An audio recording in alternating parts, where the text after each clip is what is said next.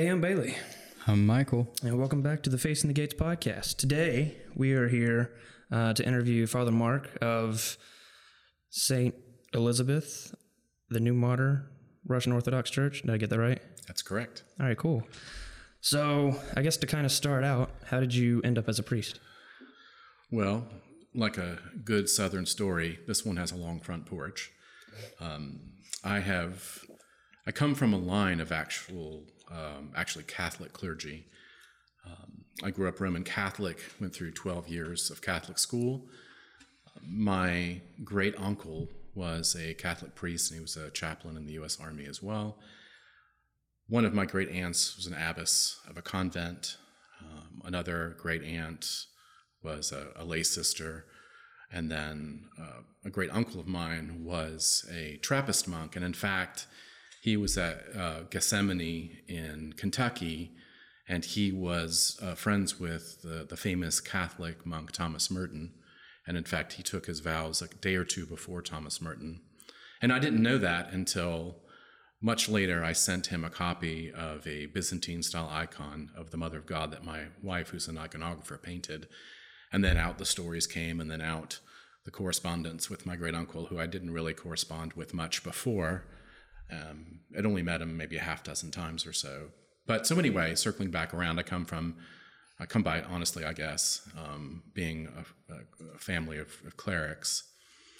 But when I was in Catholic school, uh, our in tenth grade and twelfth grade, we had a teacher who taught church history and theology, and he was a Melkite or Byzantine Rite Catholic, and we learned about the Christian East in tenth and twelfth grade, and we attended a few liturgies of divine John, uh, divine liturgies of Saint John Chrysostom uh, in the Melkite format uh, under the Pope of Rome. And uh, I was intrigued. Um, I remember he also taught horticulture, this particular teacher. And when we were helping him, he sent a couple of us to his house to pick up something. And in his foyer was a Byzantine icon of Christ with a lit lampada in front of it. And it had a sort of spoke to me in sort of a cliche sort of way. Um, but it there was a certain depth to it that I didn't experience in the Roman Catholic Church. I always, I wouldn't have articulated it this way at that time, but it felt juridical.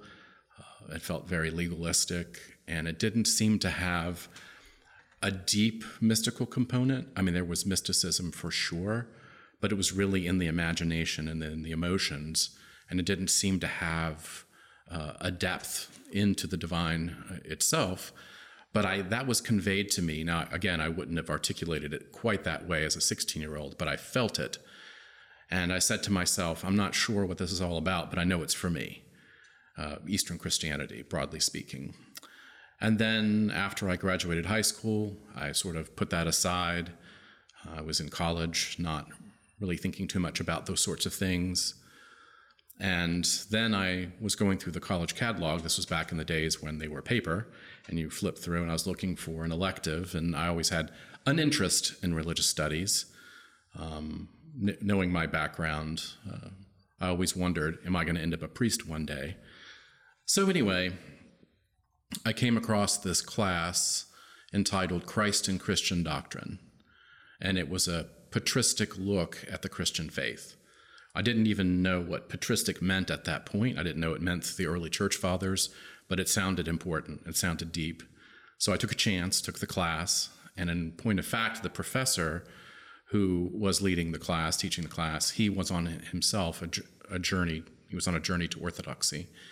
And so the readings were from some of the classic uh, church fathers, the fathers of the Christian East primarily. Uh, the primary text was by a Father Kallistos Ware, who's now Metropolitan Kallistos Ware, a very famous convert Orthodox theologian. And it opened up a lot of doors for me to take that class to think about things. And so then I started investigating uh, the Orthodox Church. And it took, you know, a number of years to kind of go through that process. But about coming up on 30 years ago, I became Orthodox. Um, and then um, a few years later, we were looking to have a Russian Orthodox church in the Columbia, South Carolina area. And we wanted a Russian Orthodox church uh, for the tradition, for the uh, liturgical expression of the, the depth of the, of the Orthodox faith. And so we petitioned to then Bishop Gabriel of Manhattan, who's now Archbishop of Canada, and he gave us a blessing just to start a mission parish. And we started with about six people and no money, no anything. And that was 21 years. Oh, no, sorry. That was 24 years ago. And there was about a two or three year period where we would have a visiting priest come probably once a month. And we kept petitioning the bishop, well, we, we need a priest. What about this priest? He's the second priest or the third priest at this big church. He's willing to move to South Carolina. What about this deacon? He's about ready to be ordained. He would be interested in moving to South Carolina. And at every turn, the bishop said, No, that's not the right fit. And eventually, in frustration, I said to him, Well, who is the right fit? And he said, You. And while I had that in the back of my mind, it wasn't what I expected the answer to be. So it took a little bit of soul searching and then agreement from my wife. But roughly about a year later, I was ordained to the diaconate, and he, the bishop, said, "Well, be be a deacon. Let's see how that goes, and then if you uh, if it fits, then then I'll ordain you the priest." And so this uh, parish of St. Elizabeth will have a priest and be a full functioning parish, even though it was small. And so I was ordained to the diaconate and a couple of weeks later, he said, Well, so are you ready? and I was like, Well, I didn't think a while was two weeks. But anyway, after about nine or 10 months, um, maybe 11, I, am not exactly sure now, um, I was ordained to the priesthood. And I've been, I'm the first priest of this parish. And again, I've been the priest for uh, 21 years. And so that's, that's the long, the long story to the short question. All right. There's a lot there. Yeah, there's a little. Do you need any translations for any of the, the, big words you said? No, we're just gonna no. go with it. Okay. All right. Um, so, from an Orthodox perspective, why should Christians go to church? Oh yes. Um, from the Orthodox perspective, the central act of worship is the liturgy, and in the liturgy, uh, the core of it is the Eucharist, to receive Christ's body and blood. Um, in the bread and wine that has been changed into the body and blood of Christ. Um, the Lord says, and this is in John 6, insofar as you eat my blood and drink my eat my body and drink my blood, you have life in you. And of course, the opposite is true. If you don't have that, you don't have life. And Christ is the way, the truth, and the life. So it's actually have, having Christ in you. So when an Orthodox Christian, the reason to come to church is everything is centered on the reception of the Eucharist, because that is where we commune with God. It's called communion, but it's we are um, communing with God. We are coming together with God in a union. Uh, and so the entire liturgical life of the church, all the church services, they emanate out from that center, which is the liturgy where the Eucharist is served, and lead back to it.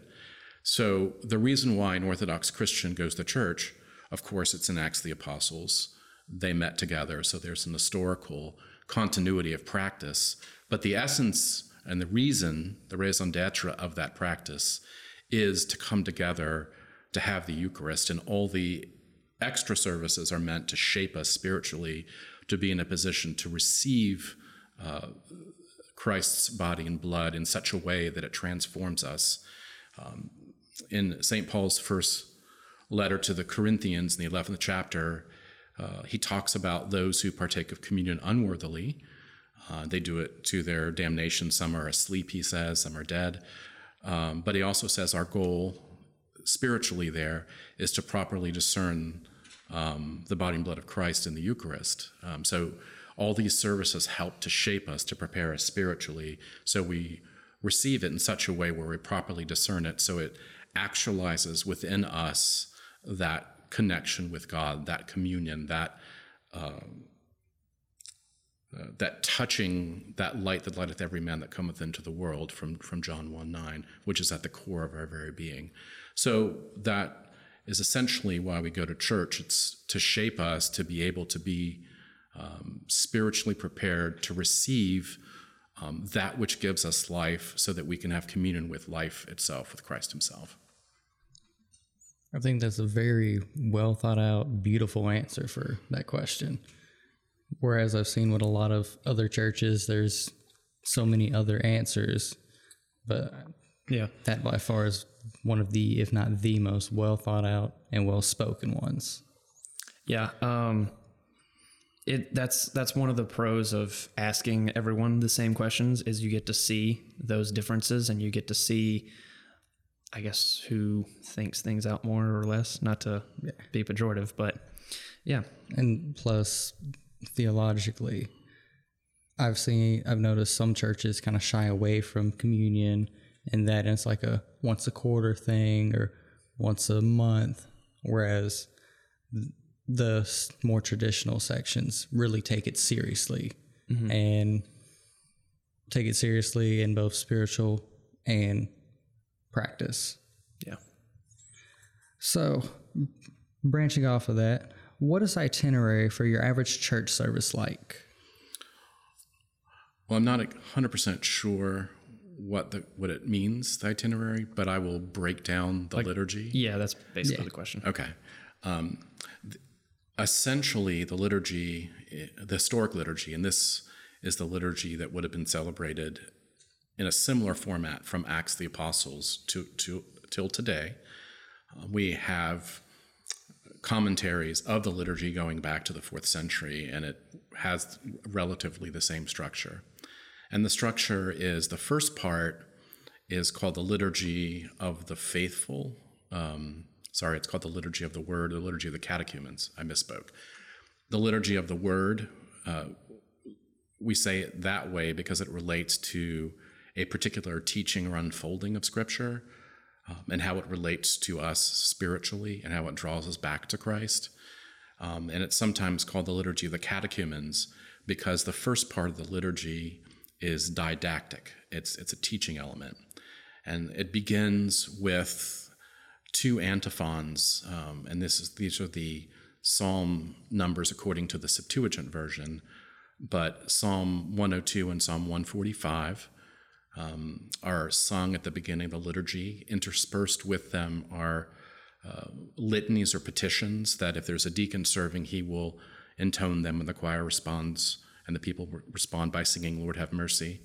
Um, and those petitions uh, include everything um, for good weather, for health, uh, for peace, uh, for the, the for our town, for our city, um, for health, um, and then the um, antiphons, again, Psalms 102 and 145, are meant to kind of instruct us. Uh, there's a lot, I could break down every single line, but one of the, the key lines is As far as the east is from the west, so far has he set our sins from us.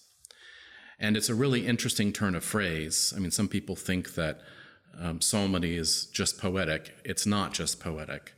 Uh, there's a precision to it.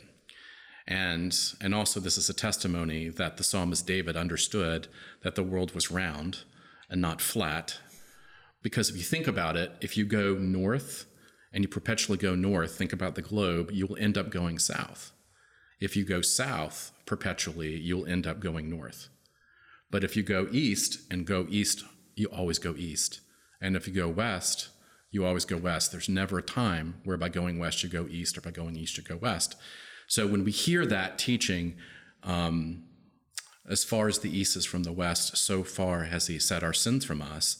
That means the work, the redemptive work that Christ did, actually established a reality to where he separated ourselves, him separated us from our sins by his life and death on the cross and resurrection in such a way that cannot be bridged. He's done all the heavy lifting. Um, so that's just one example, but there are all kinds of nuggets through those Psalms 102 and 145. Then it's followed by the Beatitudes. It's that section ostensibly from Matthew 5. Um, blessed are the, uh, the peacemakers, blessed are the poor, blessed are the merciful. Uh, rejoice and be exceedingly glad, for great is your reward in heaven. uh, talks about being persecuted in, in verse 5 11. Um, but that Sermon on the Mount is the beginning of the Lord's earthly ministry insofar as he gives us a very profound teaching. And it's summarized in those Beatitudes. So, again, that's a teaching element that goes on. And, and it not only is it teaching those who are learning about the faith, but it's also reminding us who are in the faith um, as a way of shaping us spiritually. Uh, that's followed, we sing um, what are called Troparia and Kontakion, and those are just hymns for the day. Um, there's always a hymn about the resurrection because when we come together on Sunday, we celebrate the Lord's resurrection.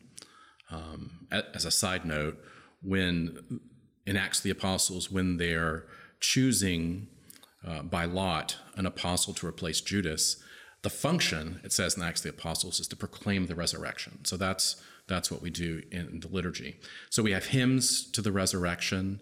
We'll have hymns for the saint of the day, the uh, exemplar through church history that has personified what, in other words, shows us what it looks like to put Christ the center of your life.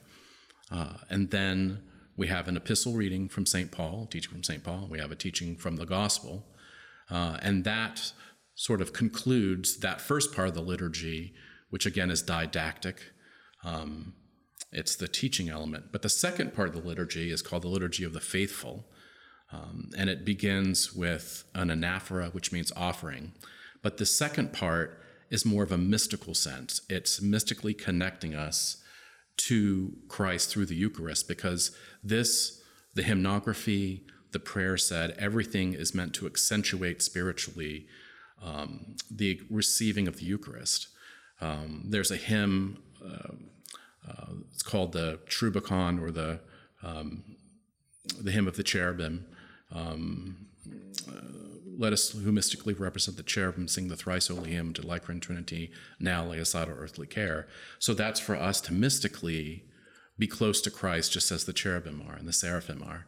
And um, so that's the beginning of that part, the um, liturgy of the faithful. Um, and again, I should say to define faithful, when we Orthodox say faithful, we mean precisely those people who receive the Eucharist, those people who are in the fullness of the church and are able to receive Christ's body and blood. Um, so, anyway, I, I guess I'm, t- I'm talking a little bit too long, but on this one. But in short, the itinerary is there are two parts. Every Sunday, for every Sunday liturgy, there's a didactic portion, a teaching that connects us to Christ, and then that mystical component where the hymns and the prayers uh, get us spiritually connected um, to receiving the Eucharist. And then if we pull back more broadly, um, the what happens within the liturgy is a microcosm of the spiritual life as it's outlined by the uh, the early church fathers and uh, it's this that the spiritual life consists of uh, purgation, illumination, and union. Uh, the first part, purgation, is purging or separating ourselves out from those things that keep us from Christ. So that's kind of what happens during the didactic portion of the liturgy. Um, that's not all that happens, but that's part of what happens.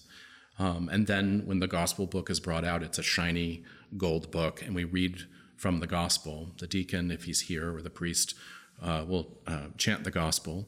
And then we, in a sense, see Christ. So we're illumined by Christ. And the idea is to see Christ and to see with the light of Christ. And then when we have communion, we have union with him.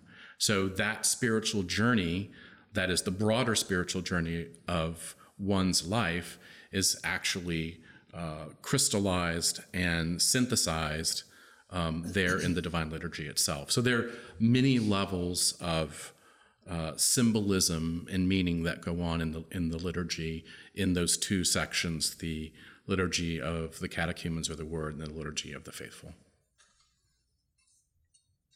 All right. That's again another very well thought out and explained. And don't worry about going too long. All right. I love it. Yeah. Okay. It- it- Challenge accepted. it's my favorite part of the interviews. And For our next question, what is the place of your church within the community? Oh, that's a that's a really good question. Um, first of all, um, our place within the community is to be a spiritual center. Um, and here, if we think about one of my favorite epistles, uh, the Epistle of James, in its five short chapters, and it's again, it's a great presentation of the Christian life and what we need to do to be in line with Christ and be saved ultimately. But in the last chapter, chapter 5, verse 16, uh, the, the Apostle James says, The prayer of the righteous man availeth much. So, in some sense, the most important thing that we can do is to pray for the community. And the reason why I mentioned before in the last answer, calling the faithful as the technical term of those who are inside the church, because in the context of the liturgy and the church services, we pray for this city, this country, and the faithful that dwell therein. So we're praying for everybody. So our first and foremost, it's it's prayer for the world. Um, and insofar as we do that, and we also purify ourselves spiritually, individually through prayer, then we are we are then lights in the community, spiritual lights. Um, and if we take what we do here in the church, in the divine services, and it really impacts us, it changes who we are. Then when we're out in the world and when we interface with people, um, when we have an opportunity for a um, for charity, we're charitable. When we have an opportunity to be kind or merciful or comforting, we do those sorts of things, and it becomes second nature to us. It's it's natural. Um, and I think that sometimes some churches kind of kind of lose that hierarchical structure to how we relate to the community, and they go more in the direction of sort of social justice. Um, now, there is a, a, place for actual work in the community, and I'll get to that in a second, but, but it has to start with prayer. Um, the, when the Lord is asked more than one time, uh, what, what must we do to be saved? He said, to, Lord the, to love the Lord thy God with thy heart, all thy strength, all thy mind, and all thy soul, and then to love thy neighbor as thyself. And he says, This is the second great and great commandment, but the second is like unto it. So there's a hierarchical structure uh, to that approach. And if we don't have that grounding spiritually, how can we really offer good service, um, good charity, good mercy, um, according to what Christ really wants? And it's easy uh, to be distracted by certain political motives, but our motives are always with regards to um, glorifying God in doing what we do, but also to help that person because we're called to do so. Uh, before we go into Great Lent, we have some preparatory thematic Sundays. Um, and Lent is that time when we work on ourselves spiritually uh, more intensely. It's like a tithe of the year spiritually to receive uh, and um, Christ's resurrection from the dead, Pascha or Easter. But we read from Matthew 25, and the, the end of Matthew 25 is what happens if you don't live charitably? What happens if you don't uh, feed those who need uh, to be fed, or clothe those who need to be clothed, or visit those who are imprisoned?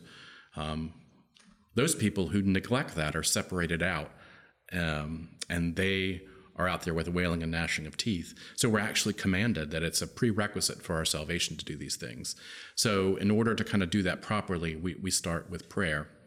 Now, as far as the sort of practical side of things, what we do in the community is we're in a sort of lower middle class uh, neighborhood. Our church is in the midst of it. So we help those who people do come up and we um, give them money as we are able. Uh, we definitely feed them. Um, we participate uh, quietly in uh, charitable giving. We contribute to um, Harvest Hope Food Bank. We contribute to His House Ministries. We contribute to Mission Lexington. Um, we help in those ways, but also we just help on the street. uh, unfortunately, two of our neighbors recently died. And they're not members of the church, but they're elderly, and I was an elderly woman, and so we went. We uh, cleaned her house every other week. Um, a couple times a week, we we brought her meals. We just would visit and talk with her. Um, you know, when you get to be sometimes older, your family members kind of forget on a day to day basis you're there. And then a couple doors down, there was an elderly gentleman. He died around Thanksgiving, and uh, we mowed his yard. We cleaned out his backyard. He had gotten citations that he had too much junk, and so we cleaned it out. We did home repairs, and we and again we brought meals every Sunday and every so often, and then we actually just talked to them, um, and just be be neighborly. So it doesn't sound like this intense uh, social program, but it's more of an intimate, um, individual, personal uh, approach. Um, again, it's non political. Uh, we are called to be charitable. We're not necessarily called to support a government that uses your taxes to do um, social things. Uh, that's kind of a step removed. But the Lord didn't mean us to like cast a vote or whatever and be so far removed. He meant for us to do it ourselves. And so that's kind of the, the approach that we take. See, one thing I've noticed, and this is again more with the more modern denominations, is it's it feels very ego driven in the way that they approach those things instead of starting spiritually and then with that going forward it seems they start with an earthly means and push their narrative or push their earthly beliefs through that charitable notion, whereas it seems you guys are very spiritual and heartfelt, like just sitting there talking with them. That means more to me as someone who is not in the church mm-hmm. than you helping a hundred people because you talking to, to that brag person, about it and be like, "Hey, we helped all Yeah. these people. Check it out." you building that intimate relationship shows that you care, whereas that's just a hundred empty faces to them. So that's something that I think it's lost in the narrative with a lot of modern denominations in Christianity. It's not about you; it's about who you're serving. And again, to go back to the Sermon on the Mount that we talked about with regards to uh, it being chanted during the liturgy, um, in the sixth chapter of Ma- Matthew, he talks about how to pray, um, how to fast, and how to give alms. And when he talks about giving alms, the Lord says, Don't let your left hand know what your right hand is doing. So there's a certain level of anonymity, even from yourself. So you're not even supposed to know yourself that you're being charitable. In other words, you factor out the opportunity for the ego to pat yourself on the back and say, Look what I did. I did this great thing. You know, and that's the, the sin of vainglory. And the fathers, you know, give us techniques to stay away from that. But the Lord gives the primary teaching that there's a certain anonymity even with oneself about one's charitable giving. And that, again, that's, that's sort of the intent uh, of the approach. All right. I don't have anything to say because you just have good answers, so I'm just going to leave them alone. And anyway, um, so the next question is, how is your church governed? Yeah. So the the church is is governed again. We have to go back to Acts of the Apostles, um, and we go back to the day of Pentecost itself. The apostles were descended upon um, with the tongues of fire, with the you know the Holy Spirit, um, and they ordained their followers with the laying on of hands. Again, this is in Acts of the Apostles, and then they lay their followers hands on their followers through ordination um, and what's actually called a, a, an epiclesis or a descent of the Holy Spirit. So it's not just they lay hands and say, hey, poof, you're this, but actually within the context of the church, there's a prayer of the Holy Spirit calling down the Holy Spirit to uh, recapitulate Pentecost, that it's the Holy Spirit that uh, guides and governs and all this. And so the way that manifests itself all the way to today, to kind of fast forward, uh, that um, there are bishops, and those are the laying on of hands of bishops. And again, we see this in Acts of the Apostles ordain presbyters or priests and deacons. Um, the priests and deacons are an extension of the bishop's ministry, and we're governed by a collection of, of bishops um, collegially. It's not a um, papal structure, it's a uh, episcopal or uh, collegial, or in, in, Russian, it's actually called sobornost. Um, and these bishops are in a what's called a synod of bishops, uh, and they come together in, in council and they um, uh, guide the church, they direct the church. Um, they don't invent the church, they just convey in their teaching and through their apostolic ministry sacramentally through holy orders and through preaching and and otherwise um, the faith that has always been believed and handed down. And that's, you know, if you think of um, the very short epistle of Jude in the third verse. Um, so, in, in short, it's governed by uh, a collection of bishops. And in the Russian church, we're in the Russian Orthodox Church outside of Russia. So, we have bishops all over the world. Um, they are coordinated by a uh, chief hierarch or first hierarch.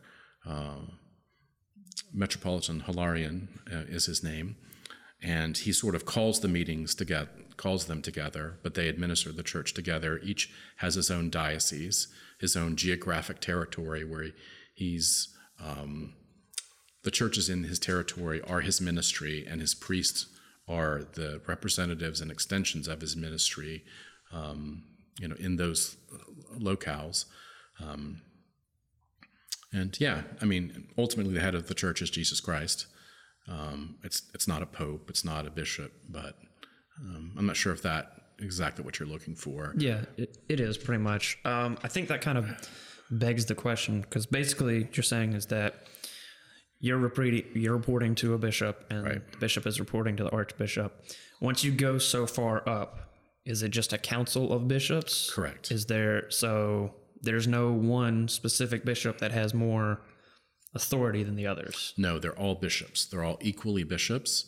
Some have more temporal jurisdiction than others, but he's no more of a bishop than the Patriarch of Russia is no more a bishop than a vicar bishop in our diocese who ha- doesn't have a territorial see. They're all equally bishops. They okay. do the same thing. Okay, gotcha. Um, and I really like that at the end you emphasize the one leader in so many words instead of I don't think anybody else has done that. I think that might be a first. Yeah. Cuz and to me that's powerful in and of itself. So I have a, a big question next is um, can you explain what theosis is and is it pagan? And I, I kind of need to expand what I mean by that. I don't mean like you stole it from the pagans. What I mean is, um, as Saint Athanasius put it, um, God became man so that man might become God. Is that not? Uh, and I know this is not what he means. This is why I'm going to get you to explain it. Right. But um, isn't that kind of what Satan did? Is try to become God. So I guess kind of unpack what theosis is and how it's not that thing basically. Okay. All right. Um, well, first of all, um, theosis just means uh, another term for it is deifi- deification, or that man is to be deified or made like like God or participate uh, in God is a bit, probably a better way to put it. Um, in the second epistle of Peter, the apostle Peter says that we are to be partakers of the divine nature. Um, and as, as Christ says, and I believe it's John 17, when he's in Gethsemane, um, he talks about that people, he wants people to be one with him as he is one with the Father. So, in, in short, deification or theosis is that it's that oneness with God. Now, to step back for a moment, that it's not to become a God, it's not to have independent power or prerogatives rivaling God. You don't become your own creator. You don't become your own judge. You don't, you don't become your own arbiter of what is good and bad. um, what is virtuous and what is not virtuous. Um, that still is connected to God. Um, God is uh, transcendent, He's above everything that we are. Um, and there's no common measure between us and God. But that transcendence, uh, God is also transcendent, but He's also immanent. Uh, in other words, He can't be held out of His created order, otherwise, He would be limited. And so He is immanent. He is at the very core. He's not contained by, but He's He's at the very core. He's the life and the center of all that exists. Um, and in the Orthodox um, patristic terminology, the transcendence, in, in, in a sense, corresponds to God's essence. That is who He is in Himself. And that's something that we cannot comprehend. We cannot um, know Him as He knows Himself. We can know of, of that, but not know Him as He knows Himself. Um, and then, with regards to God's immanence, His um, centrality in the created order, um, the fathers talk about that being his his energies, and so we connect to God in His energies, and and that is actually ultimately the goal of the Christian life, to um, participate in all the fullness of God, as Saint Paul says. Again, to participate in the very divine nature of Christ Himself. So, but that theosis again is not independent, and it requires a spiritual life. It requires, as I said earlier, leading the kind of life that separates yourself, that leads away from Christ, that leads away from God.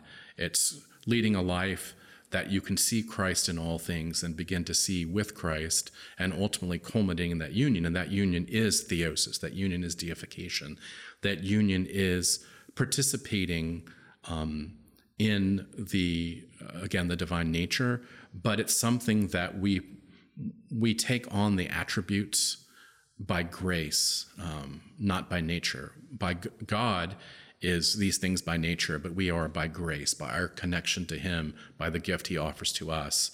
So that that's where it's a, a, a different different from Satan because Satan wants to rival God. He wants to be autonomous or self-headed. He wants all the prerogatives and power, and he thinks that he can have those things uh, and to be an equal rival to God. But theosis is actually just participating in God. Um, and by participating in Him, that great gift to us is that, um, you know, these and greater works shall you do, that you can actually, in some sense, be, for, be perfect. Again, harkening back to the uh, Sermon on the Mount from Matthew 5:48, "Be ye perfect, even as your Father in heaven is perfect." And that again is an expression of theosis being the goal of the Christian life. So I'm not sure if that directly Yeah, answers your question. So it's kind of like you're. The idea is that you're becoming like God in His energies, but you're not becoming in the literal sense that we would think. You're not becoming literally God. Right. You're becoming Correct. as close to like Him as Correct. possible. Because we are to know the the mysteries of the kingdom of God, uh, the Lord says, and that's where we are. That knowing or communing with, but not that we um, become Him as He is in Himself. Yes. Okay. All right. Um, this is a question that we asked when we visited the Catholic Church.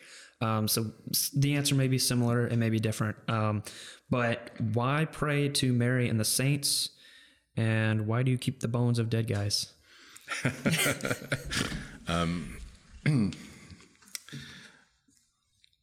Well, first of all, um, we have to kind of break down w- what a saint is.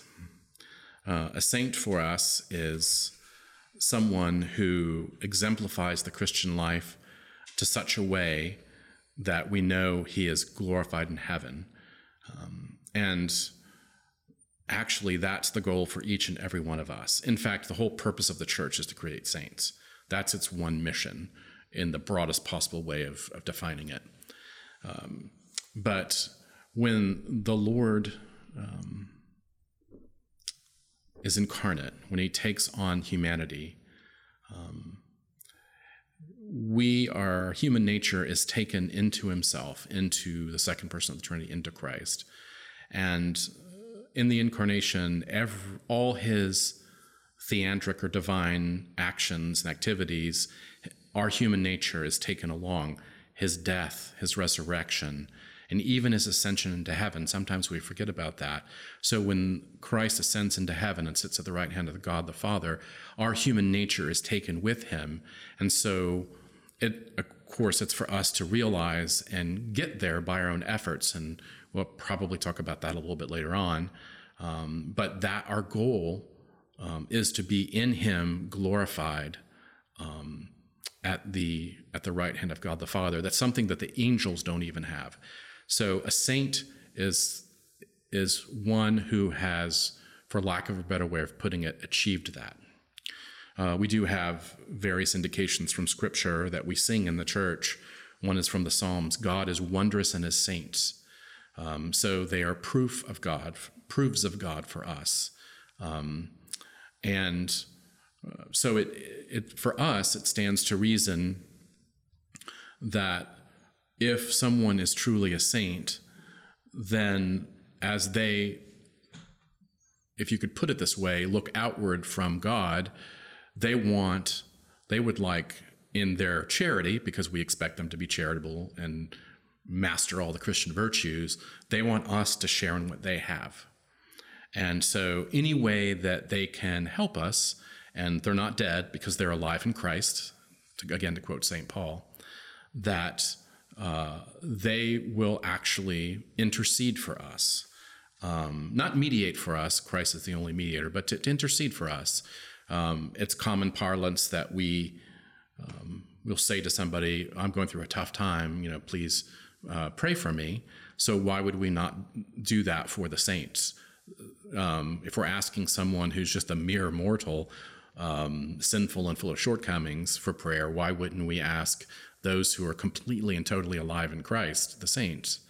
Um, and a fortiori, or even more so, why wouldn't we do that of the Mother of God, the the one person who didn't miss the mark, didn't have, um, for lack of a better way of putting it, actual sin, but someone who said, "Be it unto me according to Thy word," and who was prepared for and held uh, that which cannot be held within her womb um, and then lived a life completely free from actual sin, and someone we believe uh, who died a deathless death, the hymnography says, died in such a way that there was no painful uh, separation of body from soul, a no uh, absence from from God in any way, shape, or form, but mystically is in heaven um, with Him. So we ask again, ask them the Mother of God and the saints for intercessions because of what they are and who they have become and what they continue to be.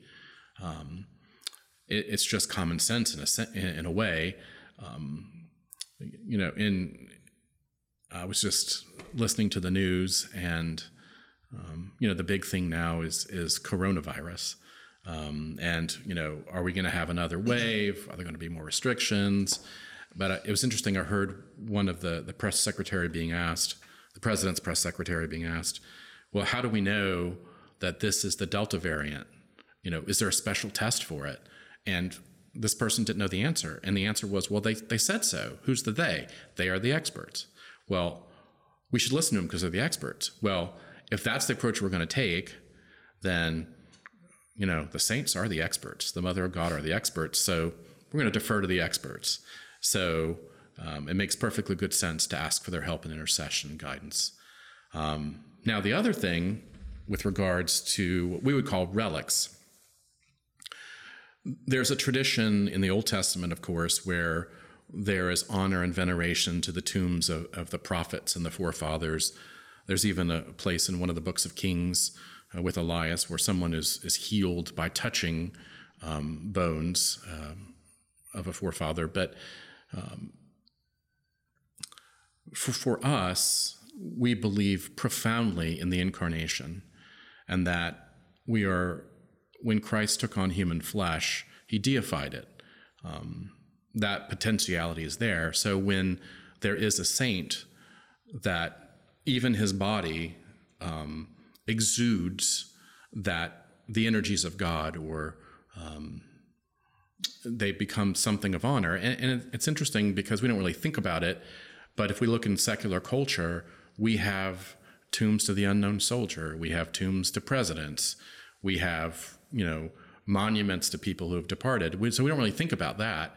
But so that's just kind of a, a holdover or superstition from a pr- more profound way of doing it uh, in the Christian church, where it's actually uh, for saints. But to circle back around, um, so there have been cases where um, relics of saints have been incorrupt because they have been so imbued with um, the energies of God through their uh, saintliness. Some have actually uh, exuded myrrh. Some are fragrant. They, they smell very lovely, like flowers or or um, incense or what have you. Um, but also, in the very first few centuries of the church, particularly under the Roman persecution, um, it was considered to be a, a, holy place to be in the catacombs where the saints had been buried. And when they would serve the divine liturgy, they would serve it on top of the bones of these saints. And even to this day, there is a, a cloth um, that has an image of Christ being laid out on the tomb um, that the bishop gives to us. And that upon which that's what we celebrate the divine liturgy. We unfold it and serve the liturgy on that. Um, the the Eucharist, um, turning Christ's turning the bread and wine into the body and blood of Christ, and we have to have that. The bishop, we don't have that. It's called an antimins. Then we're not allowed to have the liturgy because we're extensions of his ministry. But as a hearkening back to that era and seeing the um, spiritually charged you know, bones of saints, that cloth has sewn within itself a relic um, or a piece of bone from one of the saints. And this church, it's actually our patron saint, Saint Elizabeth the New Martyr, and her uh, monastic companion Barbara.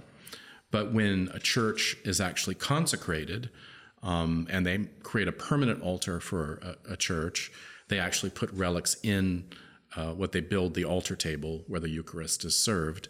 So there, there are two reasons. One is because they exude um, sort of a, a, hint at a pre fallenness where there's an incorruptibility by potential um, and even the physical elements um, of, of things, and in this case, the, um, the relics, the bodies, or the, the bones of saints, but also the historical element that it was deemed to be a good place to serve the liturgy.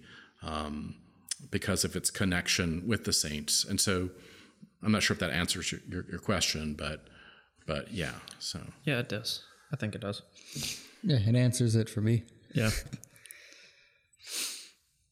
I'm just I'm just gonna let Michael go on because I don't I don't have anything else. All right, and for our next question, according to your tradition's theological perspective, what must one do to be saved? Oh yes, that's a that's it, right? That's the question. That's the big one. Um, well, before I answer that, um, I, I, need to say something about salvation, I think. Um, do we believe in once saved, always saved? And um, one of the things I think we have to realize is it's broader than that because there's not only a past component, there's a present component, and there's a future component. Now, with the past component, um, Christ has done all the work. So he has saved and redeemed mankind. Uh, he says, I have overcome the world. And so we have to believe that. We do believe that. The second part is the question Am I saved right now? And it's connected to the one in the in the past tense. Some christians unfortunately say well yes i'm saved. Christ did his work or yes i'm saved because i made this uh, verbal or emotional or even baptismal commitment um, so then it's all taken care of. But the the problem with that is even st paul was afraid that he would be rejected in the end so, salvation for us is an ongoing process. One, Christ has won the victory. Yes, we have been brought into the faith through baptism and we recite the creed and we state what we believe and we make those acknowledgments. Um, but we have to lead a life practicing the, the, Christian virtues and praying and fasting and giving alms um, so that at the end of the day we are saved. So Christ has won the victory, we have to sort of join in the parade and we have to stay in the parade. So it's not just a one time thing. So, what must we do to be saved? Well, obviously, scripture tells us that we have to believe in the Lord Jesus Christ. Uh, and then scripture also says that, um, you know, we have to receive uh, Christ's body and blood. Um, so we need to do that to be saved. Um, we're also told that we have to give all that we have away and follow Christ. And and and that so we have all these answers as to what it all means. So, so how, how, do we make sense of that? How does an orthodox christian make sense of this? So an orthodox christian would say um, number one is that uh, you were baptized that's a prerequisite that's also in scripture. Um, that two we um, we pray fast and give alms because that's detailed in the sermon on the mount. Um, um, but then also we are to um, you know to lead the complete uh, uh, christian life we're to love god completely and to love our neighbor as ourselves so we have to do the, these things um, and when i say that that includes for us, you know, coming to the divine service, to the liturgy, receiving his body and blood. So it's kind of like the whole thing. What must I do to be saved? Um, but again, that's how we realize the reality that's already been accomplished. So we don't take anything away from God to say, I have to do all these things because God hasn't done it. We have to do all these things because God has done it, and we want to conform to it and participate in it and live it. So that's kind of a, a broader answer, and it's not just a, a one time thing. Um, but ultimately, it's to put things into the right perspective spiritually. That would be one way to answer it. Um, when we are baptized, there's a point in the baptismal service where we sing from St. Paul, as many as been put on, as many as have been baptized have put on Christ. Um, and so we believe that sort of literally. And we're taken around a table in the center of which sits the gospel book. And so the symbolism there is that the gospel is to be the center of our lives. So that's, you know, an expression of salvation. Make the gospel the center of our lives and all that that implies.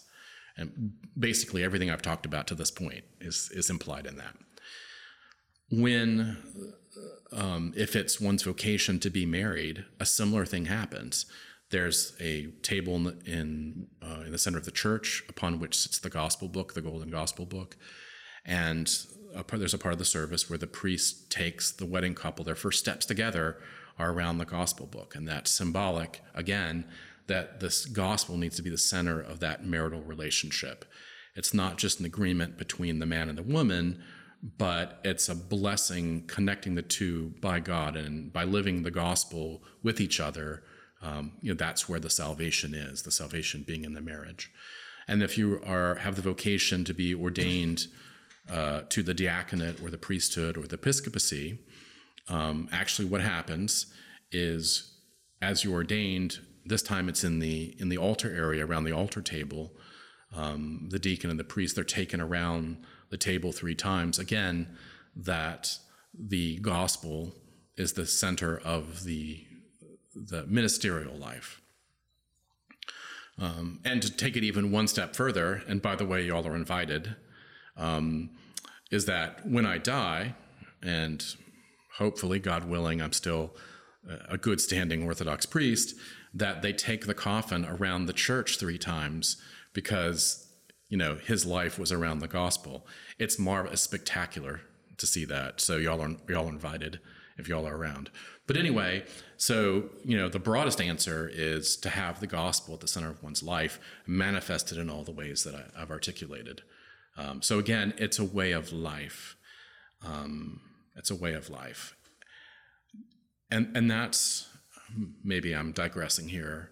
That's one of the difficulties that I think people have on a day to day basis, understanding orthodoxy or the ancient church's approach.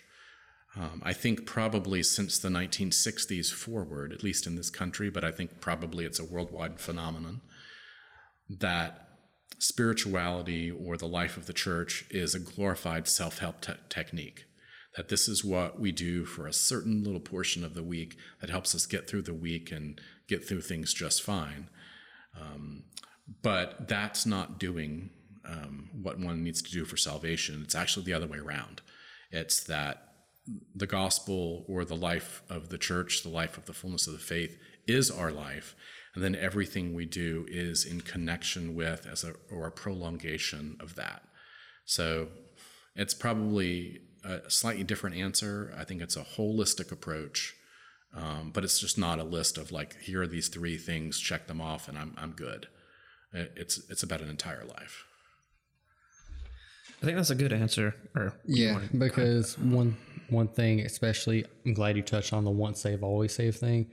I've always viewed that when people bring that up, especially in certain denominations, it's kind of a cop out. It's kind of a coping mechanism to make them feel better about their earthly life mm-hmm. instead of focusing spiritually on where they need to be and what should matter. It's a, oh, well, at the end of the week, or at the start of the week, I go to church. All is forgiven. We'll start fresh and we'll do it all over again next week. See you guys then. Instead of taking what you've learned and taking the power of the gospel and letting it go through you and you live through it. Instead of doing that, you're just putting a little hour each week to pat yourself on the back and feel better. Yeah. Um, I, I agree with you, but just to be devil's advocate here, um, I understand the appeal of like the whole once saved, always saved idea. I don't believe in it, but I understand the appeal because if you're, if you're quote unquote not, if you don't have that security, I guess, how do you not constantly second guess yourself every time you do something wrong or every time you kind of fall short or maybe you're questioning your intentions because you know the heart's deceitful Right. how do you kind of work through that Right. Um, again, as I, I mentioned, our view is Christ has overcome the world, and so it, it's interesting. There are a couple of times in the in the gospel. One is when Christ is asleep. Um, he's out in a boat fishing with the apostles. the the um, The sea is tumultuous, um, and he's asleep. And he wakes up, and you know, be of good cheer. I mean, everything around you is falling apart. Be of good cheer. So our certitude is in that Christ has accomplished everything. Um, because, in point of fact, the, the difficulty I think with the once saved, always saved is if that were true, there would never be a time when you do something wrong. You should always be exuding this. And so, what that says to me is um, while I believe, O Lord, help thou my unbelief. You know, I understand the things, I believe these things. My unbelief is the inability to actualize them. And so, continue to call on God to help you actualize and be with Him in that work He's already accomplished. So, I think our security is knowing that reality um, of Christ. And again, that gets exemplified and drilled home in us because we actually lead a uh, liturgical life with a particular church calendar. And the church calendar has punctuation points throughout the year where we are commemorating particular intense Christological events in the life of our Lord that make this a reality. Like, for example, coming up um, on August the 19th, uh, we have the Feast of the Transfiguration of Christ. It's one of the great feasts. You know, we have to be in church that day, and we celebrate Christ's um, transfiguration on Mount Tabor. Um, I mean, that's a great example of how it's drilled home that who and what Christ is um, in his glorification there. And we have these moments throughout the course of the year, these events in the life of our Lord that reinforce uh, that confidence in us that He has done, the, again, the heavy lifting. But it, you know, in the course of our spiritual life, it's for us to um, to conform to it, to realize it, to live it. Um, and, and maybe a little bit more, I'll say more about the synergy or the cooperation between man and God, because I don't want someone to be thinking here at this point that we're sort of Pelagian in the sense that man has all the power to do or not do, and that somehow limits God. Maybe I'll say something about that more with one of the other questions. And if it doesn't come out, I'll bring it out. Okay, that's fine. Um, yeah, I have a another question, but I think it'll be better if I follow it up after Michael asks this one. So I'm gonna let you go with that one. All right. I know we've kind of touched on this one a little bit, but what is the role and nuance between faith and works in one's faith journey? Yes, I think I think we we have touched on this. Um, but what is the role? One of the the elements. Well, first of all, um, the apostle uh, James says, "Faith without works is dead." I know that that's controversial. You know, there's the stories that Luther wanted to take that out of his New Testament. Yep. Um, that faith without works is dead. And what is meant by that is that if we don't have the works, if we don't have uh, the charity, the, the mercy, the comforting, and those things the Lord requires of us, as I mentioned earlier, that's in Matthew 25, um, then we have no way to live our faith and no way to go deeper into the faith. In other words, if that were not true, if there were no such thing as works, then it would just be this mental thing uh, of faith. It would reduce rather to just a mental thing. Well, I believe this, therefore. And your life, there's nothing drawing you closer to God. There's, uh, there's nothing for you except just to say, I've checked off the box of the thing that I think, and that's all that there is. But we know, just in common human experience, that's not all that there is. Um, not to mention, of course, that the Lord talks about um, being charitable, and there's no option not to do it. But so I guess uh, the the most succinct way to do it is the the works reinforce the faith and a deepening of the faith and a drawing us closer to Christ. Um, and Christ himself said, Insofar as you do that to the least of my brethren, you do it to me. So it's also a way in which we're not only loving our neighbor, but we're loving God. Um, and again, the Lord, the Lord says it.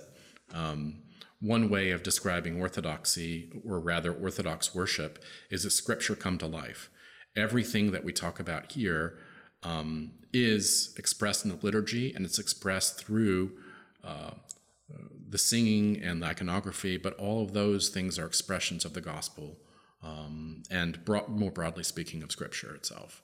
So I'm not sure if that really addresses. Maybe you want to follow up to that, but it allows us to to live and deepen the faith and not just leave it as an intellectual proposition um, where we stay stagnant.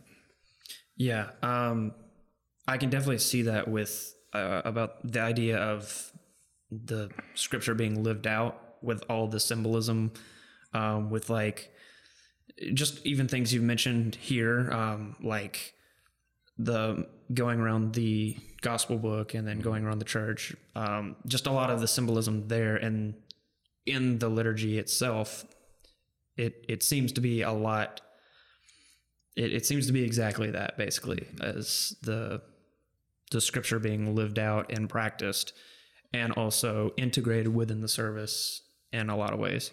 Um, I've forgotten my question I was going to ask earlier, but it might come back to me later. So, right. anyway, um, to to move on from that one, um, what does sin do to people? Oh, yes. Sin, um, strictly speaking, means t- to miss the mark. And it's to not do something exactly in accordance with God. And so when we miss the mark, then we are out there in a realm that's somewhat disconnected from God, but then we place ourselves out in that realm. And then we have to make another decision out there. And we're a little bit further away from the mark. And then we can miss the mark even further away and further away. And so we go in this kind of uh, spiritually dead zone tangent. Um, and so that's what sin does to us. The, the fathers call this prelest or delusion, that when we sin and we miss the mark, um, and if we don't repent, which is actually means a turning back, then we're going to be out there in this kind of separated uh, web that we've made for ourselves, so far down so many different uh, life tangents that we're rem- more removed from God. And so the remedy for that, of course, um, is the life of the church, which preaches and lives repentance or a changing of one's being or changing one's mind or turning back. Um, so that's the, the counter to sin.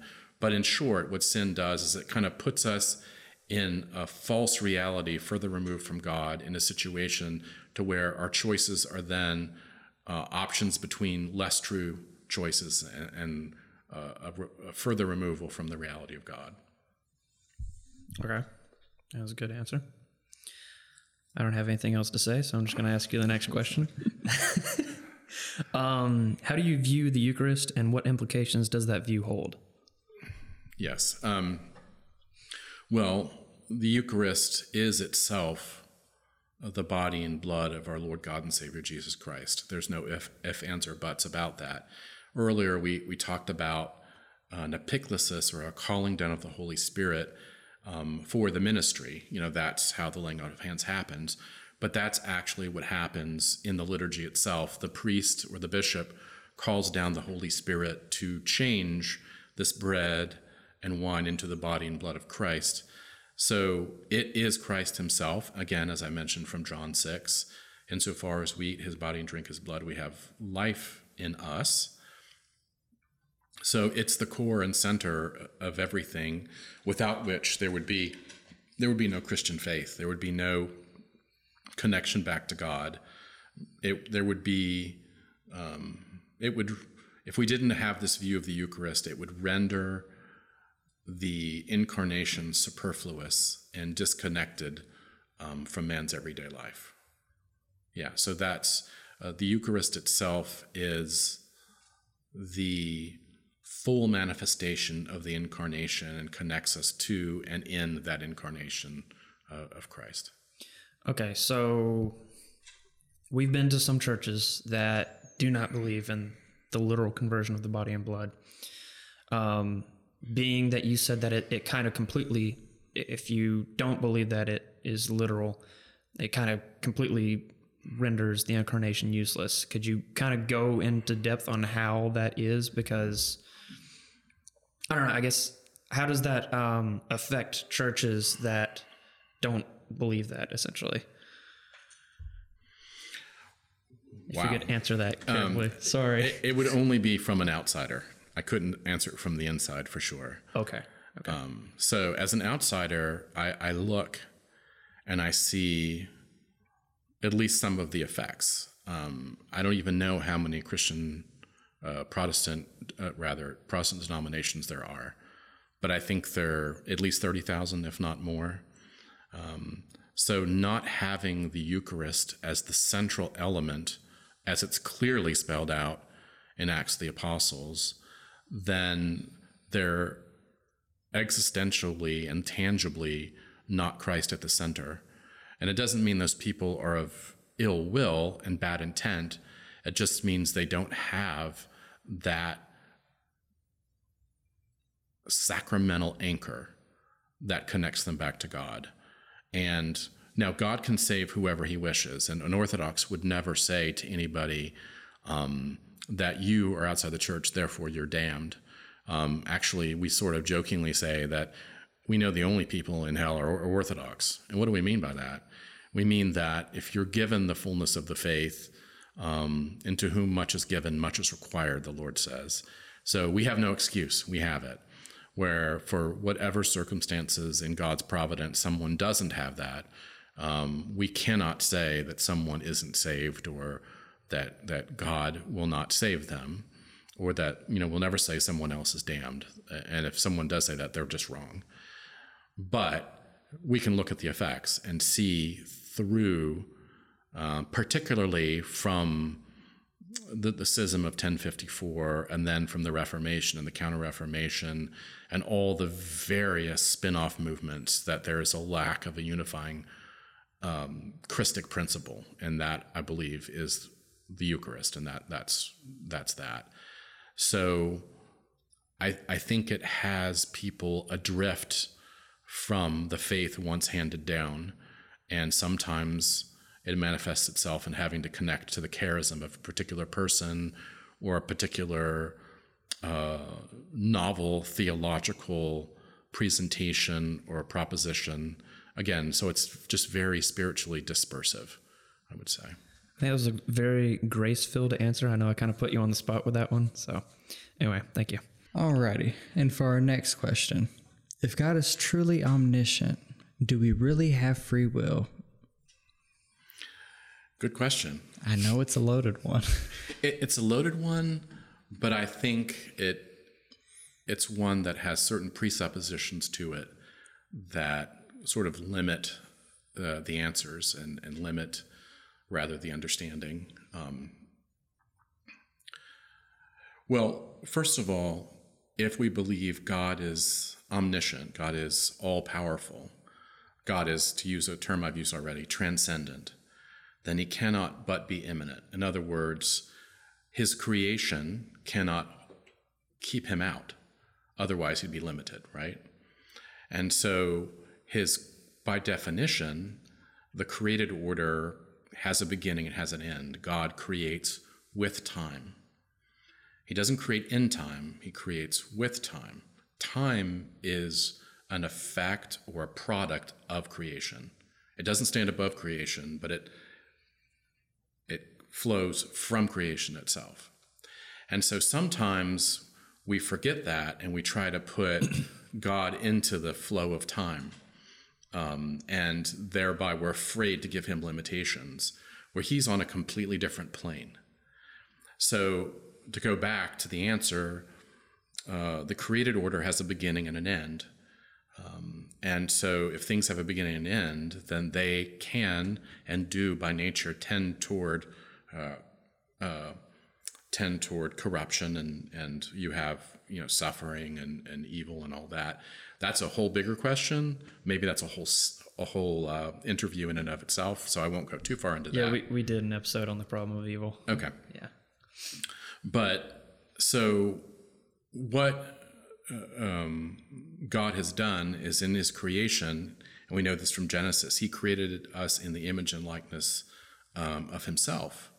And so our free will is a like part to God. We have the ability to make decisions now um, and to make choices. Um, and it's true that those choices are limited insofar as they happen within a particular context of the created order. In other words, it's not rival to God to have free will because he has no constraint. Now we have a constraint, so our free will, if you put it can put it this way, is relative. It can be deployed within the limitation of the created order, whereas God's quote unquote free will is not constrained by any limitation outside of itself. And so it's really sort of apples and oranges. Um, God has a foreknowledge of, of what we will do, but he doesn't take away the choice that we have. Because in that foreknowledge or um, of his created order, he's allowed that to exist. But also, the, a very important point is if he's loving and he wants to, us to be one with him, having free will allows for the ability, uh, by definition, to have relationship, to have relationships, uh, to, to have love, to share, to do these things. And if we didn't have free will, the concept of relationship goes away because everything is just, as it were, robotic and predetermined in a, the lesser sense of that word. So I, I think it's just the, the difficulty, the question comes from an area that artificially, I think, puts God within the limitations of the created order and uh, forgetting that he's actually outside of those limitations. And so the quote unquote free will of God and the quote unquote free will of man are really on different planes. I'm not sure if that makes any sort of sense. I think that kind of subverts the whole problem Right. by saying like these aren't even really the same thing. Right. So Right. Which yeah, it makes sense to me because you're thinking of an all knowing, all powerful being outside of your understanding. To break him down into human terms is to take away from that power. Mm-hmm. And I think that's one thing the question is brought up in earthly terms. yeah, it's one of those kind of intellectual knots you get tied up in, and then it doesn't really lead anywhere productive, at least. Yeah. And also to for people who say that we don't have free will due to this, that you're therefore also limiting God and also not taking into respect that the limitations we have as humans. I don't trust people that say we don't have free will Yeah, that, that's because they told me about that with their free will, that's or like they were determined to tell me that they're determined. Which well, is, that's like saying I can't go be a basketball player because I'm five foot seven, 130 something pounds, Yeah. and there's no way I'd make it in the NBA, so I don't have free will. That's not taking into account the limitations of us as mortal beings. And so I think that was a very, very well thought out answer that gets down to the core of it's two different things. And so, Yeah, and, and what what uh, Bailey said about the not trusting people who say they have no free will. I, uh, I have a, a boyhood friend. We became Orthodox together, and now he's the ad- abbot of a monastery. And a number of years ago, we were already priests. We were in a local restaurant, and we were with a couple other people, and we were just talking uh, about philosophical things, and we were talking about ultimately the contradiction of relativism and subjectivism, and yeah. We talked a lot about that too. yeah, and the the the waiter came by and he said, "Oh, what you're talking about? Sounds interesting," and we said, "Well, we're talking about objective truth," and he said, "Well, I don't believe in it," and I said, "Well, that's good for us because we're not going to pay our bill, because if there's no objective truth." Then it doesn't really matter, does it? And he goes, "Oh no, no, no! I believe in objective truth." All right. Yeah. in our next question, do you think religion and science are at odds? We've had some interesting takes on this, Yeah. and so I'm interested to hear your take on it. Yes. Are they at odds? Absolutely not, but we have to talk about it because they're not two equal things that ha- are dealing in two differently equal realms. And we have to, um, religion or is a, for again, lack of a better way of putting it, it is a metaphysical expression of reality. In other words, it takes into account that which is above the physical to that which is within the physical. And it has everything within its realm because it, it religion means to bind back. It's binding back to God. And again, God is not constrained and left out of anything. So its realm is broader. Now, science is what do we mean by science? Um, I think what we normally mean by science is things that come from the scientific method that it's what poses as science today. But if we follow the scientific method in a very disciplined way, it is just um, a technique of understanding the consistent rhythms in the physical world. Um, when we deal with uh, the scientific method, the idea is to freeze variables and to try to experiment, um, you know, with a theory, and then can we can we replicate it? Can it repeat itself? Repeat itself?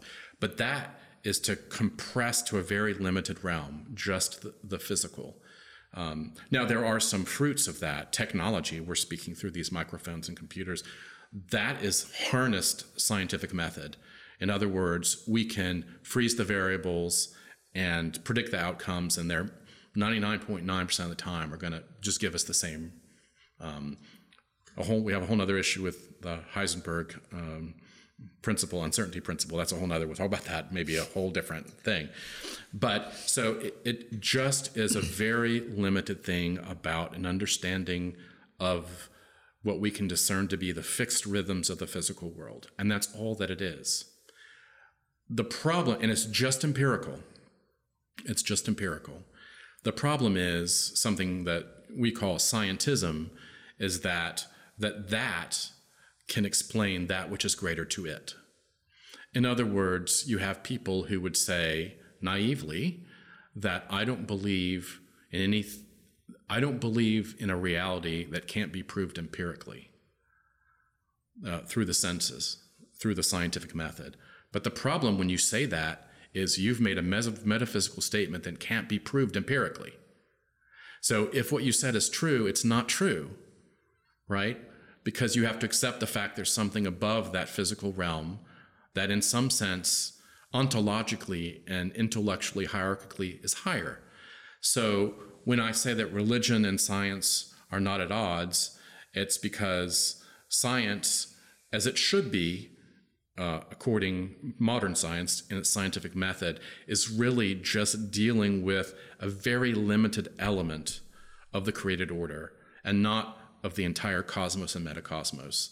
But sometimes uh, they think that it is. And, and but when we say that is religion and, and science opposed, we mean religion versus a particular modern philosophy of science. Um, so yeah, there there really is no opposition at all. In other words, uh, our faith is not compromised by the idea we have electricity inside of our church. Uh, to quote Rudolf Bultmann, um, a demythologist of the early 20th century, um, you know, he basically said if you can flip a light switch, then you know you don't believe in miracles, you know, uh, because somehow science can explain all this stuff. But that's just a failure to understand that the products of the modern scientific method just really deal with a limited realm of the created order. Yeah, I think this this whole question kind of stems out of something of a cultural war. Probably I started paying attention to it maybe a decade ago or so, where it's kind of um, the creationism versus evolution debate, and um, well, I, it comes from a lot of people who don't know that there's more than one view of Genesis one. That think that it has to be this specific, literal, mm-hmm. you know and and you're free to believe that if you want, but you know it's not you're, you're it's not dogmatic to be Christian and believe this specific interpretation of Genesis one, and so I think that kind of gets people in an intellectual knot when it comes to science, trying to kind of say a priori I, I refute I, I don't believe this because I believe this you know, trying to use the mm-hmm. Bible as like a science textbook, right. basically. Yeah. yeah. Because I, I, will tell you to kind of magnify your point. If someone says, Father Mark, do you believe that creation unfolded in six days? So I absolutely believe it unfolded in six days. But then I would say, but do you know what a day is? Because uh, you don't have the you don't have the ability to reckon modern days until the fourth day of creation. So a day in the life of the Lord is a thousand years, and a thousand years is one day. Um, that's in the Psalms, and that's quoted again um, in one of the epistles of St. Peter. So, yes, I believe in um, six uh, days of creation. I believe the world is, what, at 6,000 years old. But what's a day? What's a year? What's in, what's in all that? So, um, that's one of those examples where you're trying too hard to reduce religious language into the scientific method or scientism. Yeah. Um, and also, I think another large point, at least for me, is watching both some Protestant denominations and then a large group of atheists take these two opposing viewpoints and use them as their own religion. And instead of focusing on appreciating what has been created and given, which I've always viewed science as that, appreciating and understand what has been given forth to us.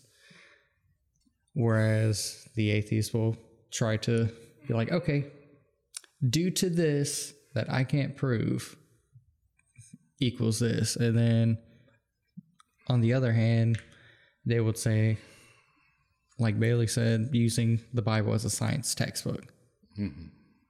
which to me just creates two, instead of looking at it for what it is and what it always has been and not what it what they're making of it it creates just a mm-hmm. barrier that they're just going to keep throwing rocks over and it's something i've noticed especially in the past 10 or so years mm-hmm.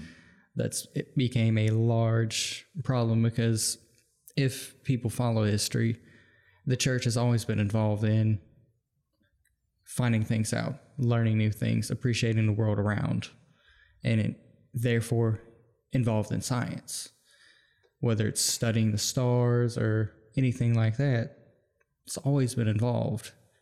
Doesn't have to be two separate things, because if you believe in a truly all knowing, all powerful God, anything He can create can be created, even if you don't understand it. And, and one of the things too, because uh, I think you said that you're interested in, in history, is go back and look before the Renaissance and look at the science of the medieval West, um, the science of uh, the, the Byzantine area, and even you know the Asian sciences.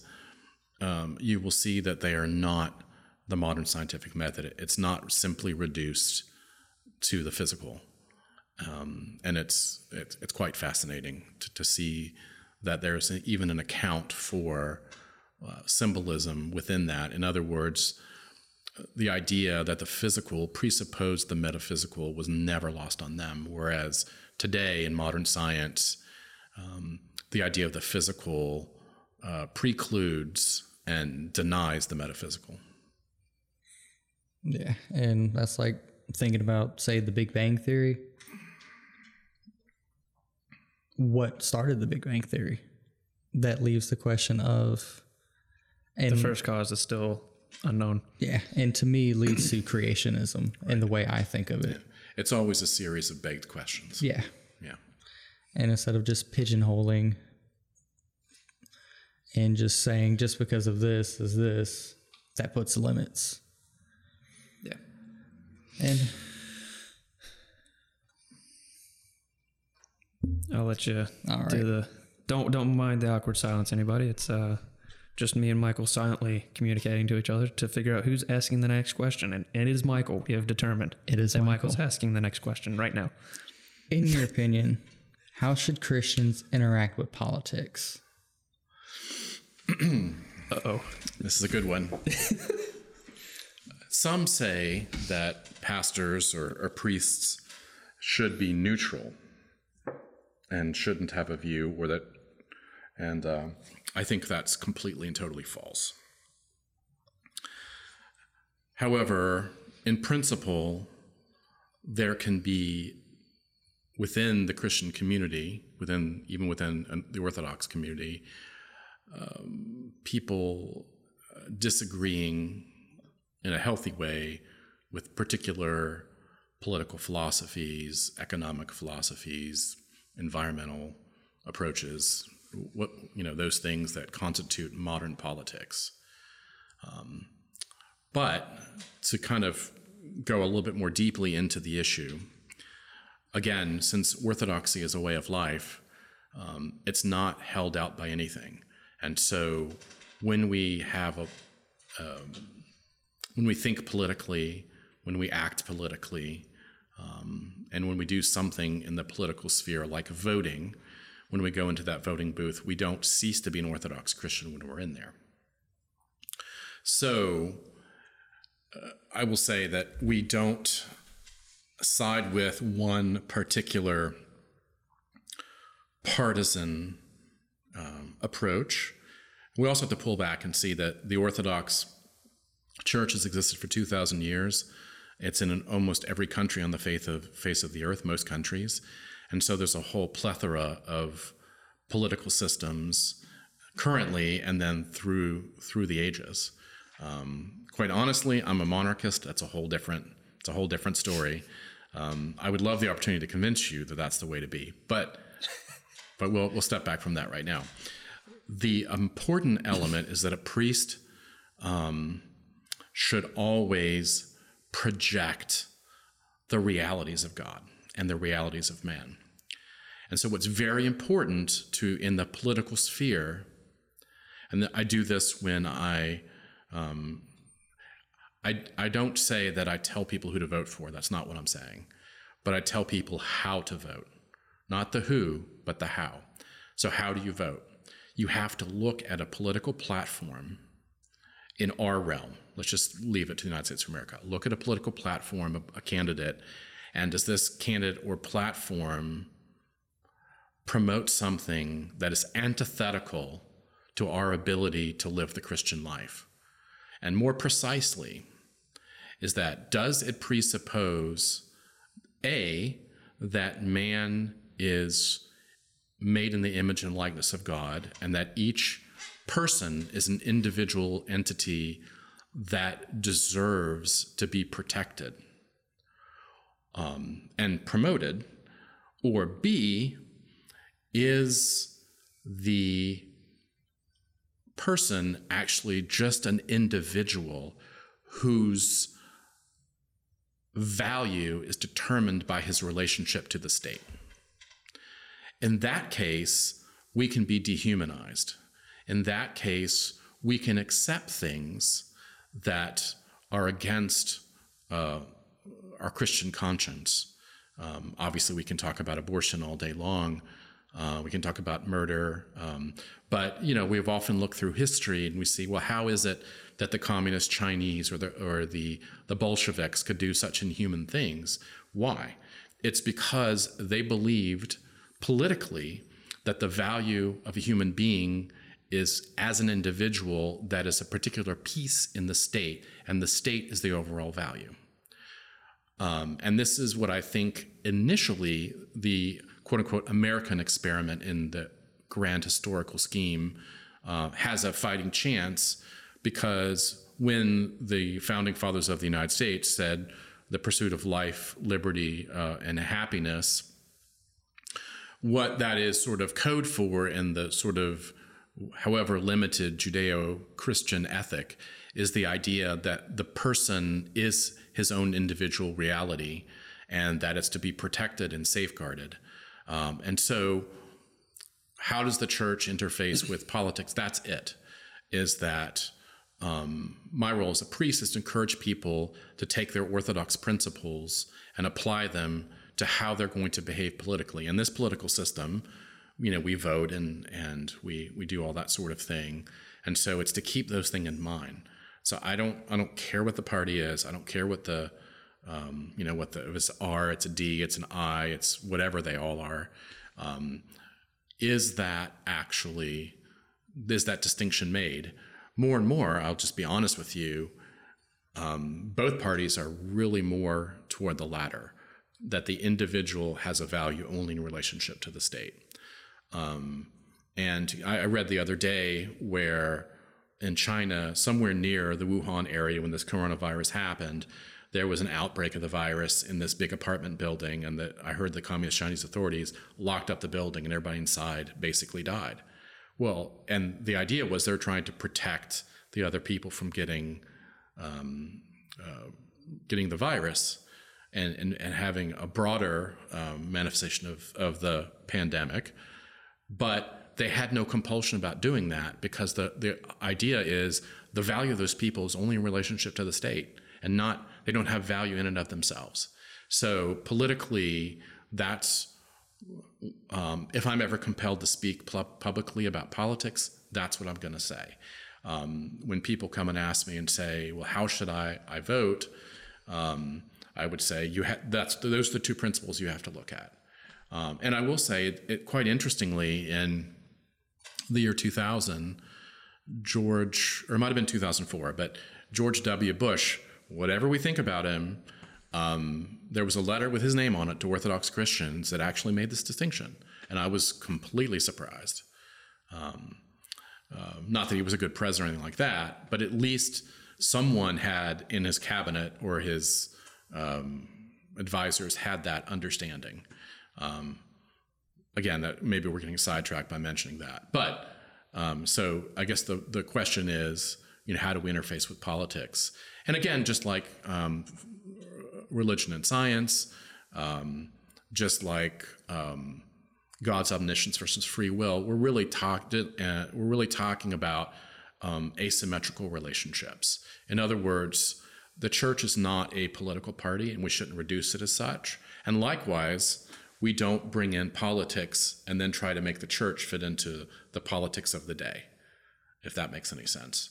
So I, I hope that, and I rambled a good bit, but yeah, I think it was good. Um, so sorry, you can go ahead. I'm, I'm trying to collect my thoughts anyway. I, I think that was a very good way to put it because at the end of the day, parties change, the politic of the day change, the controversy of the day changes. What doesn't change, and throughout history, you can see this is the religion, especially looking at orthodoxy. It doesn't change. The Bible, the gospel is still the same. What is taught and passed on is still the same. And so, even pre America, with monarchies, uh, and then throughout America with democracies, fascist dictatorships, so on and so forth, all of those change. But the religion practice doesn't. And what it represents doesn't. And it, so I think that's a very well spoken, powerful way to put it. Don't boil it down to just this party for this or this party. Think about it and use your principles and your morals and push forth with that. Right. And I will say that in the history of the Russian church, in the recent history in the 20th century, with the Bolshevik Revolution, uh, obviously the church had existed under the Romanovs for 300 years and b- believed, broadly speaking, that monarchy was was best for Russia. But when the revolution happened, they tried to the church tried to work with the Bolsheviks. But when it became clear that the distinction I talked about, that basically the value of an individual was determined by the state, then that's when they actually spoke out, and and that's when, um, and ultimately the Bolsheviks knew that, and that's where the why the persecutions happened. If you had to boil it down, is it had a different view of humanity, um, and it couldn't allow for the church to exist. That just by its existence promoted a different view of humanity. Okay, so I had I had two things that came to mind. Um, yesterday, I was watching a video about kind of Christianity and culture, and basically, um, it was it was from a more evangelical point of view, but they were trying to talk about like how do you communicate with people today um, as a Christian, and how do you bring them towards Christianity? and one question the interviewer asked was, "Do you think that talking about politics pushes people away or brings them closer?" And the guy responded that he finds that talking about politics in general pushes people away because people already have preconceived notions about certain parties. So when you start talking about that, that's it kind of turns people off immediately. Um, but you also can't just stay neutral. You can't just say nothing about certain things. Um, I guess kind of going from there, how does how okay that was just a comment basically um, trying to figure out where i'm going with this. The other idea is um, how do you know if you ought to vote at all? Because what if you know both parties or whoever you could vote for fall short of that criteria that you listed earlier? It's a good that's, a good question. Yeah. Um, are, are you are you immoral for not choosing the lesser of two evils, or is it is it a good thing to just keep your hands off? 50, 60 years ago, and further back ago, it would have been possible to stay out of it. I, there's a lot to say here. Um, you probably have heard the term of, of outlaw and when we say the term outlaw, we think of, you know, this cowboy and this renegade, whatever. Oh, I'm an outlaw. But in reality, it's just someone living outside the law. And one of the phenomena of the modern era is there's no such thing as an outlaw anymore. In other words, I can't choose to go remove myself from the system completely without the system coming to find me. Uh, and that's one of the real ills of, of modernity, uh, politically speaking. So then we're sort of thrust into your question um, do I do nothing or do I choose the lesser of evils? Uh, I mean, again, it's a it's case case by case basis. Um, sometimes the choosing of the lesser of two evils is pointless because uh, they're they're basically cut from the same cloth, and you're you're not really doing anything different. It's just the degree to which uh, harm is going to come your way, or you believe will come your way. But sometimes choosing the lesser two evils is that there might be a spark or something to build upon on that lesser of two evils. So you're going to go in that direction because I think we might be able to build on that.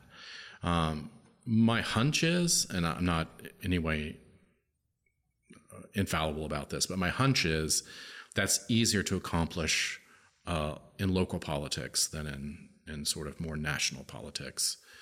Um, and thinking about being an American, I'm an American. I live in the United States of America. Um, I think if there's a certain strength in sort of local approaches to safeguarding that which be safeguarded, um, then you know there could be some effectiveness. And in that case, I would say, well, it really does matter who your county councilman is because they're trying to make sure that an overarching federal government or state government doesn't impact your way of life, you know, that kind of thing. And then you have a certain freedom, if you so choose, to lead the spiritual life with very few impediments.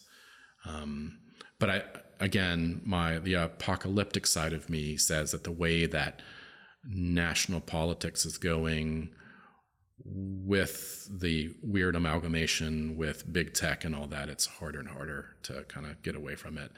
To where at, at that at some point you just throw your, your, hands up and saying, "Well, the end is near," so I'm just going to cross myself, uh, participate in the fullness of the life of the church um, while I still have the time to do it, and at the end of the day, God's going to sort it all out.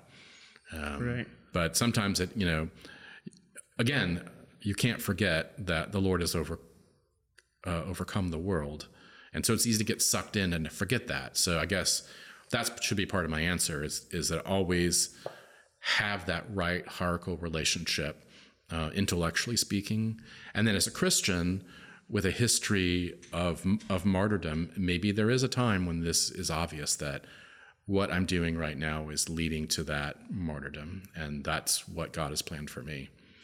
It's, it's not a popular answer, but I think that's the right answer. All right. Um, kind of branching off of that, what is one general thing you think Christians in America should work on? If you had to pick just one thing, I, I've touched on this already. I think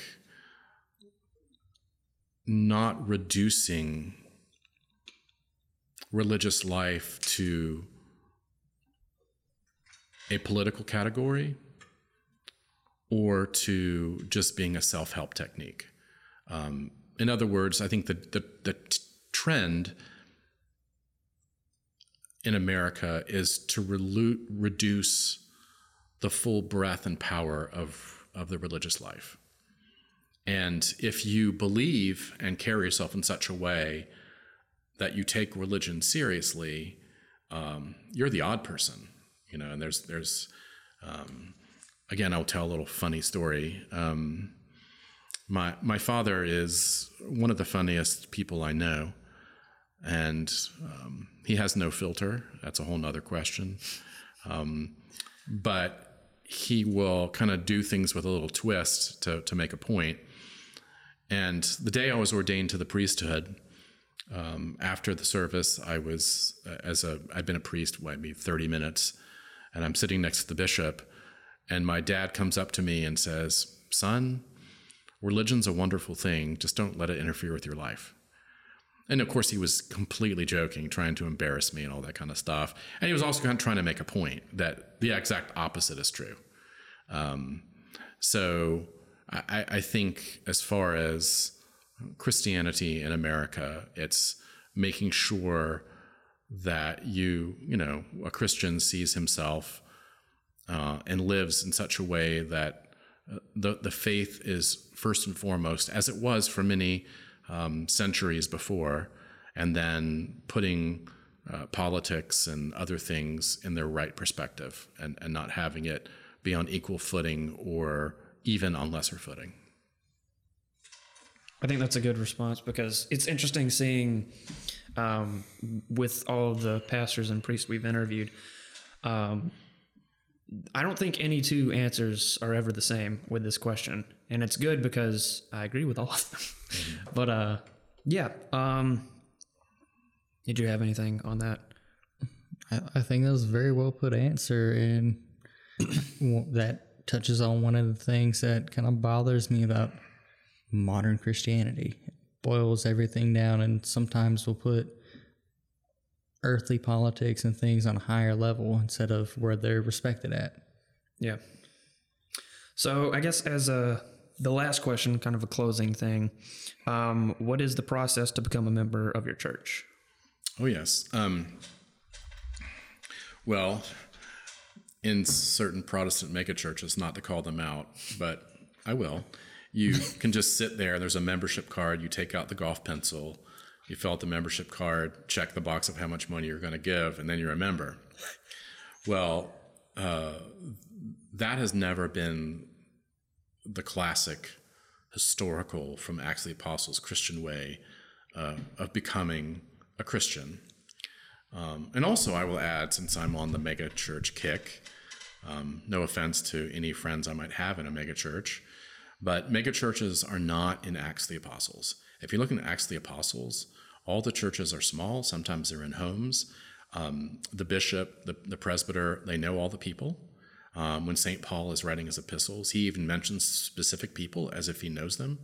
Uh, we have no reason to doubt that he, he, he doesn't didn't know them, but there's a certain sort of very human interactive um, pastoral care thing going involved. And in a megachurch, the problem is, of course, I'm digressing, so please forgive me. But in a megachurch, is that you can actually go and stand with or sit with the people that are just like you. The doctors can sit together, the lawyers can sit together.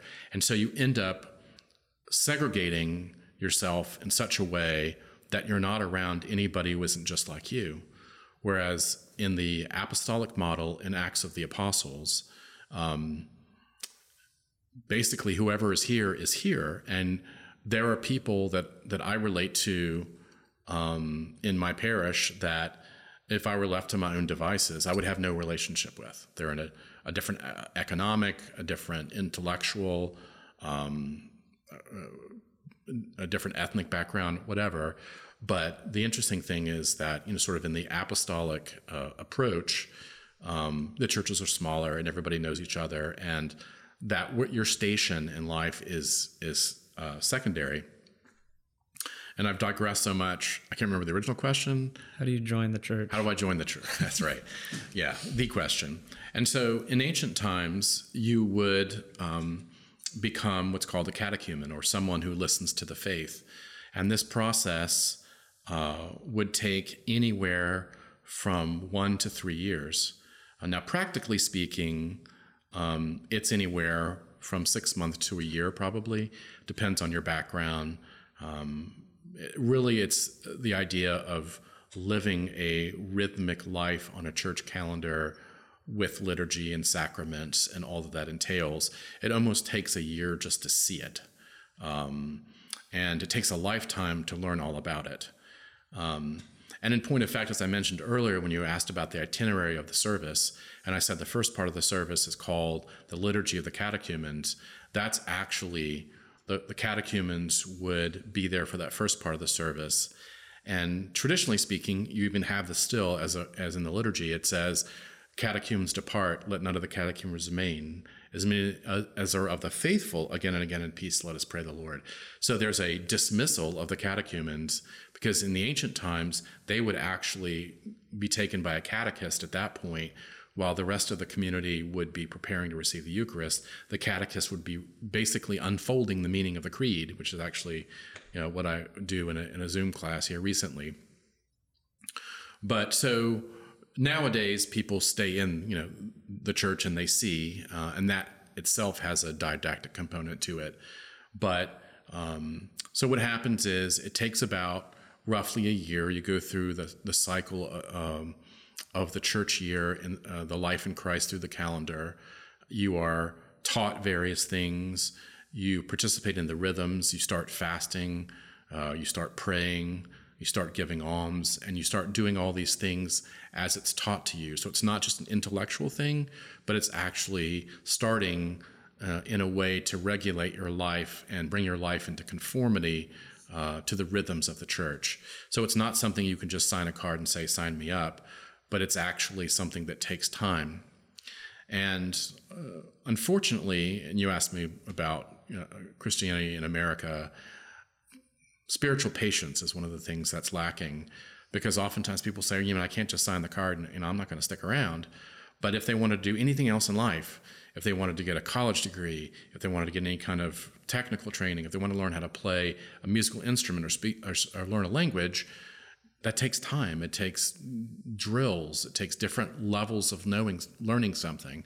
Um, so yeah, it does take time, but it's again, it's all about, as St. Paul says, putting on Christ um, and that's about kind of an entire refocusing and changing of how you live your life on a day to day basis.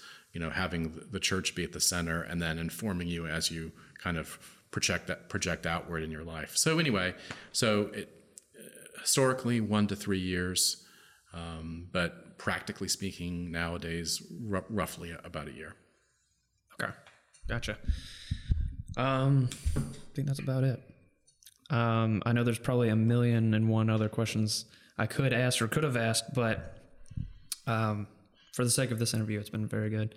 Uh, you have any other final thoughts? I've enjoyed this interview a whole lot. Yeah. Very informative, very well spoken, very intellectual. And through that, I can tell you're very strong in your faith and that you withhold your faith to the highest degree. And that to me, as an outsider, says a whole lot, not only about you, but about your faith. Well, you know, again, it's it's a it's a lifetime thing, and it it takes intentional work on a da- on a daily basis. And I'm by no means a saint. I hope one day to become a saint, but um, so I hope what you're saying is really just seeing maybe a not so uh, perfect Orthodox Christian, but at least get a get a feel for the um, the, the depth of it. Yeah, and very very humble instead of some of the churches we've been to have been super ego driven or trying to play God in some sense. not going to put any names, but you seem very humble and comfortable with your position. I remembered that question from a long time ago, like an hour ago or whatever it was. I'm going to go ahead and ask it just because it's on. I remembered. Uh, when you're talking about how um, hopefully you'll become a saint, what happens if you don't become a saint? What happens if you don't, you know, reach the destination of theosis in this life? And I know that kind of beats around the bush of the question of purgatory for Catholics, but what is kind of the Orthodox response to that movement? Well, the first thing is I will tell you that we are always our own worst judge. When we think that we're making progress, we're probably not. And we think we aren't making progress, we probably are. So when I say becoming a saint, it's putting yourself in the right disposition in this life, but at least at the point at the point of, of death, to be able to receive uh, Christ with all that means on the on the other side. Um, I mean, not everybody. In fact, when we have the feast of all saints, in some of the hymnography, we talk about even the saints that we don't know about. So, um, but again, you know, God is merciful, and uh, this is going to open up a big can of worms too. But one of the things that we do is that we actually uh, pray for the departed um, to help them in in their journey as they uh, posthumously uh, are drawn tor- towards Christ. And of course, there's a lot I could say about what happens, what the Orthodox believe happens at the point of of death, and and how that journey goes to Christ. Um, it's not like purgatory, like the Catholics, but I, I guess the, the best way to answer that is that God is the ultimate judge, and um, we are judged by our intentions. And God knows all the mitigating circumstances that we have in our life. So He really knows the playing field that we're working with. Um, but again, um,